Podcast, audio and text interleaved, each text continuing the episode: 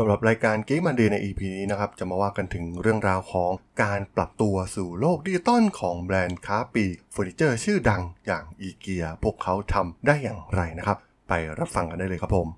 You are listening to Geek Forever podcast. Open your world with technology. This is Geek Monday.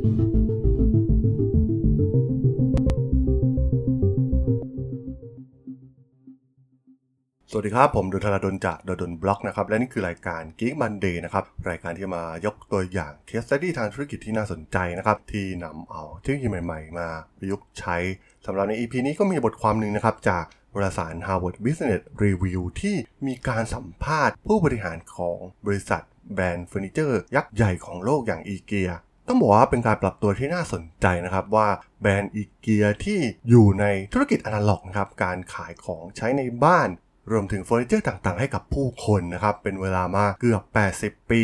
แต่เมื่อ 3 ปีที่แล้วนะครับ มีการเปลี่ยนแปลงครั้งใหญ่กับ IKEA Retail นะครับ ได้ว่าจ้างผู้บริหารที่มีประสบการณ์อย่างบาบาร่ามาตินคอปโปล่าซึ่งเป็นผู้ที่มีประสบการณ์ เคยทำงานกับ Google Samsung แล้วก็ Texas Instruments นะครับ เพื่อนำบริษัท ผ่านการเปลี่ยนแปลงทางด้านดิจิตอลและนำบริษัทก้าวเข้าสู่ยุคถัดไปในประวัติศาสตร์ของอีเกียซึ่งทาง Harvard Business Review เนี่ยก็ได้พูดคุยกับมาตินคอปโปล่านะครับเกี่ยวกับเรื่องของความท้าทายนะครับโดยเฉพาะการเปลี่ยนแปลง รูปแบบบริษัทดั้งเดิม วิธีการรักษาวัฒนธรรมแบบเดิมๆแล้วก็ทำการเปลี่ยนแปลงอุตสาหกรรมให้กับอีเกียเพื่อเข้าสู่ยุคใหม่นะครับเธอทำได้อย่างไร ต้องบอกว่าเป็นเรื่องที่น่าสนใจมากๆ สิ่งแรกที่น่าสนใจก็คือ รูปแบบการเปลี่ยนแปลงทางดิจิตอลที่อีเกียเปลี่ยนเนี่ยวิธีการดำเนินของบริษัทเปลี่ยนไปอย่างไรนะครับต้องบอกว่า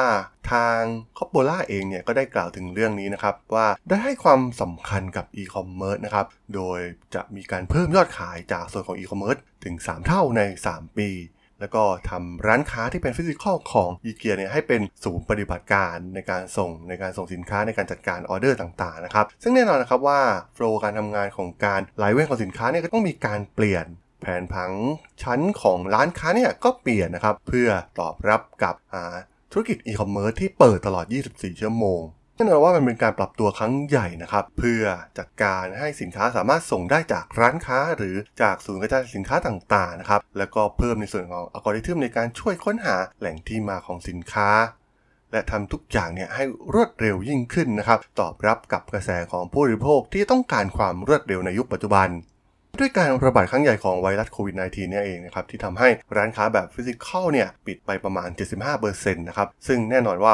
ทางอีเกียได้ได้เริ่มเข้ามาสู่ออนไลน์ แล้วก็มุ่งสู่โซลูชันด้านดิจิตอลมากยิ่งขึ้นนะครับ ซึ่งแน่นอนเนี่ยแผนเดิมเนี่ยอาจจะใช้เวลาเป็นปีหรือเป็นเดือน แต่พวกเขาสามารถทำได้ภายในระดับวันหรือสัปดาห์เลยทีเดียวโดยอีเกียได้สำรวจข้อเสนอใหม่ๆ ที่อาจเกิดขึ้นกับลูกค้านะครับวิธีการใหม่ๆ ในการนำเสนอข้อเสนอต่างๆ ให้กับลูกค้า แล้วก็วิธีการใหม่ๆ ในการดำเนินธุรกิจเพื่อที่จะประสบความสำเร็จนะครับแล้วก็อีเกียเนี่ยจะมีการหลอมรวม ดิจิตอลเนี่ยในทุกแง่มุมนะครับไม่ว่าจะเป็นการทำงานการตัดสินใจรวมถึงการจัดการบริษัท ซึ่งดูเหมือนว่าแค่คำถามแรกเนี่ยมันก็เป็นการปรับตัวครั้งใหญ่นะครับแล้วอีเกียเนี่ยสามารถผ่านกระบวนการเหล่านี้ไปได้อย่างไร ซึ่งเพื่อให้ภารกิจในการเข้าสู่โลกดิจิตอลเนี่ยบรรลุผลนะครับ ทางอีเกียเนี่ยก็มีการพัฒนาพร้อมกับความต้องการที่จะเปลี่ยนแปลงตลอดเวลาของลูกค้าของพวกเขานะครับ ซึ่งแน่นอนว่าการปรับทุกอย่างนะครับ เกี่ยวกับการไม่ว่าจะเป็นการตอบโต้กับลูกค้า เปลี่ยน flow ครั้งใหม่นะครับในการสั่งซื้อของลูกค้าจากออฟไลน์นะครับที่เป็น physical ร้านค้าไปสู่โลกออนไลน์นะครับ มันต้องมีการปรับทุกอย่างเปลี่ยนแปลงครั้งใหญ่มาก มีตัวอย่างหนึ่งที่น่าสนใจนะครับที่ทางคอปโปล่าเนี่ยได้ยกตัวอย่างนะครับ เช่นออย่างเช่นลูกค้าเริ่มวางแผนที่จะทำครัวใหม่นะครับด้วยตัวเองที่บ้านด้วย ikea.com จากนั้นเนี่ยลูกค้าไม่จำเป็นต้องมาที่สโตร์อาจจะอยู่ห่างไกลจาก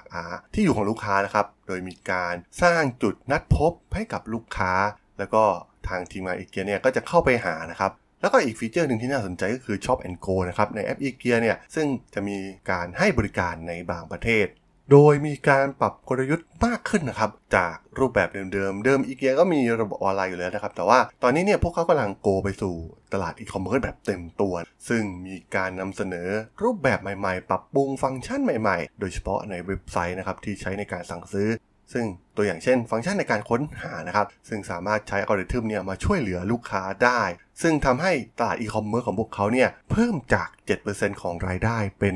31%นะครับภายใน 3 ปี ต้องบอกว่าเป็นตัวเลขเติบโตที่น่าสนใจมากๆ ไม่ว่าจะเป็นเรื่องการจัดการสินค้าคงคลังการขนส่ง การเติมเต็มสินค้านะครับทั้งห่วงโซ่อุปทานทั้งหมดเนี่ยมีการปรับปรุงใหม่นะครับโดยใช้เทคโนโลยีดิจิตอลแล้วก็มีการปรับปรุงรูปแบบการดำเนินงานรูปแบบใหม่ และที่สำคัญก็คือคนนะครับก็คือพวกเขาได้ทำการ training ทักษะใหม่ๆ ให้กับผู้นำรุ่นใหม่ๆนะครับให้สามารถเข้ากับยุคดิจิตอลใหม่ที่จะเกิดขึ้นกับอีเกีย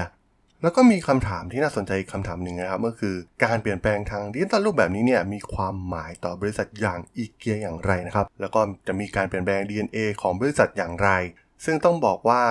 ทางคอปโปล่าเองเนี่ยก็ได้ตอบถึงเรื่องของ DNA ของอีเกียนะครับว่า จะไม่เปลี่ยนแปลงโดยรูปแบบการดำเนินงานที่ฉลาดมากขึ้นนะครับ แล้วก็เพิ่มความเร็วโดยใช้เทคโนโลยีทางด้านดิจิตอลเนี่ยมาวิเคราะห์ในการตัดสินใจทั้งหมดเพิ่มมากขึ้น แต่ก็จะคงไว้ซึ่งจิตวิญญาณของบริษัท หรือ DNA ของบริษัทเนี่ยก็ยังคงเหมือนเดิมนั่นเองครับ โดยทางคอปเปล่าเองเนี่ยได้กล่าวถึงเรื่องของการสร้างนวัตกรรมใหม่ของอีเกียในอนาคตนะครับ ซึ่งแน่นอนว่าพวกเขาก็จะเก็บ DNA ของอีเกียไว้นะครับ วัฒนธรรมค่านิยม และวิสัยทัศน์เดิมๆ ที่สร้างชีวิตประจำวันที่ดีกว่าสำหรับคนจำนวนมากนั่นเองแล้วก็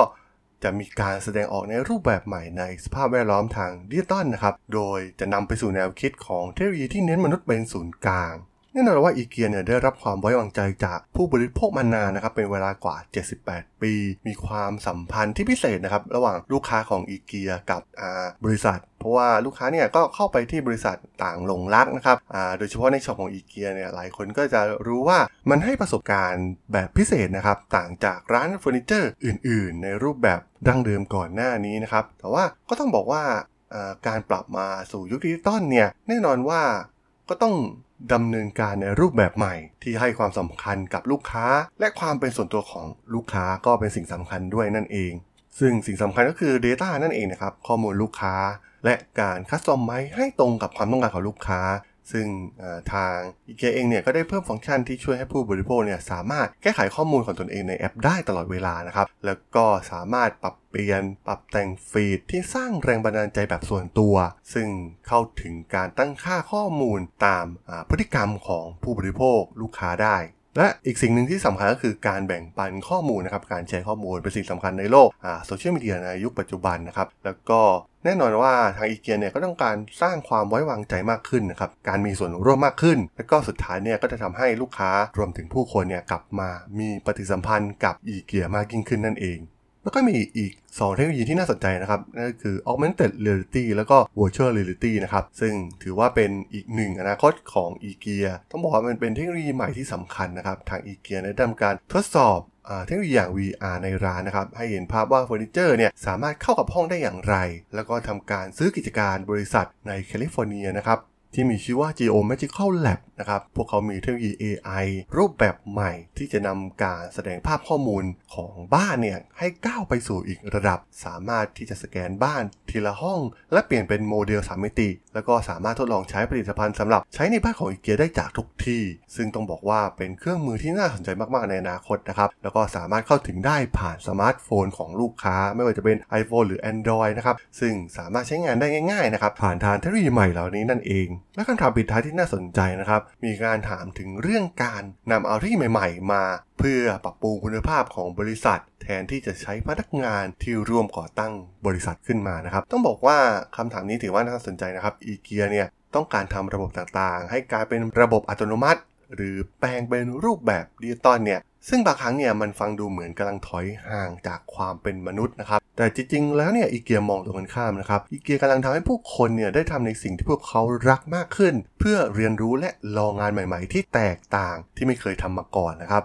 แล้วก็ต้องการยกเลิกงานที่ซ้ำซากจำเจนะครับ ซึ่งเป็นงานจำนวนมากของพนักงานของอีเกียตอนนี้นะครับ แล้วก็พยายามเสริมทักษะและช่วยเหลือพนักงานนะครับให้สามารถดำเนินการในบทบาทที่หลากหลายมากยิ่งขึ้นนั่นเองซึ่งจากทั้งหมดนะครับต้องบอกว่าถือเป็นการปรับเปลี่ยนที่น่าสนใจนะครับ กับอนาคตของอีเกียที่จะเข้าสู่โลกของดิจิตอลมากยิ่งขึ้น แน่นอนว่าประสบการณ์จากบริษัทใหญ่ๆ ไม่ว่าจะเป็น Google นะครับ หรือซัมซุงที่มาถึงคาโปล่าเองเนี่ยได้เคยมีประสบการณ์มานะครับแต่ว่าก็ต้องบอกว่า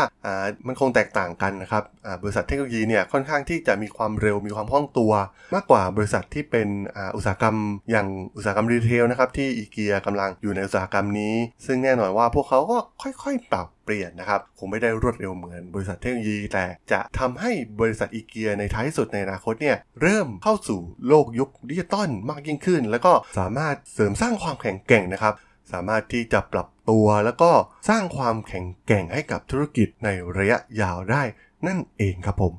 สำหรับเรื่องราวของการเปลี่ยน แปลงทางด้านดิจิตอลของอีเกียใน EP นี้เนี่ย ผมก็ต้องขอจบไว้เพียงเท่านี้ก่อนนะครับสำหรับเพื่อนๆที่สนใจเรื่องราว case study ทางธุรกิจที่น่าสนใจ ที่ผมได้เล่าให้ฟังผ่านรายการ Geek Monday ก็สามารถติดตามมาได้นะครับ ทางช่อง Geek Forever Podcast ตอนนี้ก็มีอยู่ในแพลตฟอร์มหลักทั้ง Podbean Apple Podcast Google Podcast Spotify YouTube แล้วก็จะมีการโหลดลงแพลตฟอร์ม Blockdit ในทุกๆตอนอยู่แล้วด้วยนะครับถ้าอย่างไรก็ฝากกด Follow ฝากกด Subscribe กันด้วยนะครับแล้วก็ยังมีช่องทางหนึ่งในส่วนของ Line แอดที่แอดธราดล T H A R A D H O L สามารถแอดเข้ามาพูดคุยกันได้นะครับ ผมก็จะส่งสาระดีๆพอดแคสต์ดีๆ ให้ท่านเป็นประจำอยู่แล้วด้วยนะครับที่ยังไงก็ฝากติดตามทางช่องทางต่างๆกันด้วยนะครับสำหรับใน EP นี้เนี่ยผมก็ต้องขอลากันไปก่อนนะครับ เจอกันใหม่ใน EP หน้านะครับผม สวัสดีครับ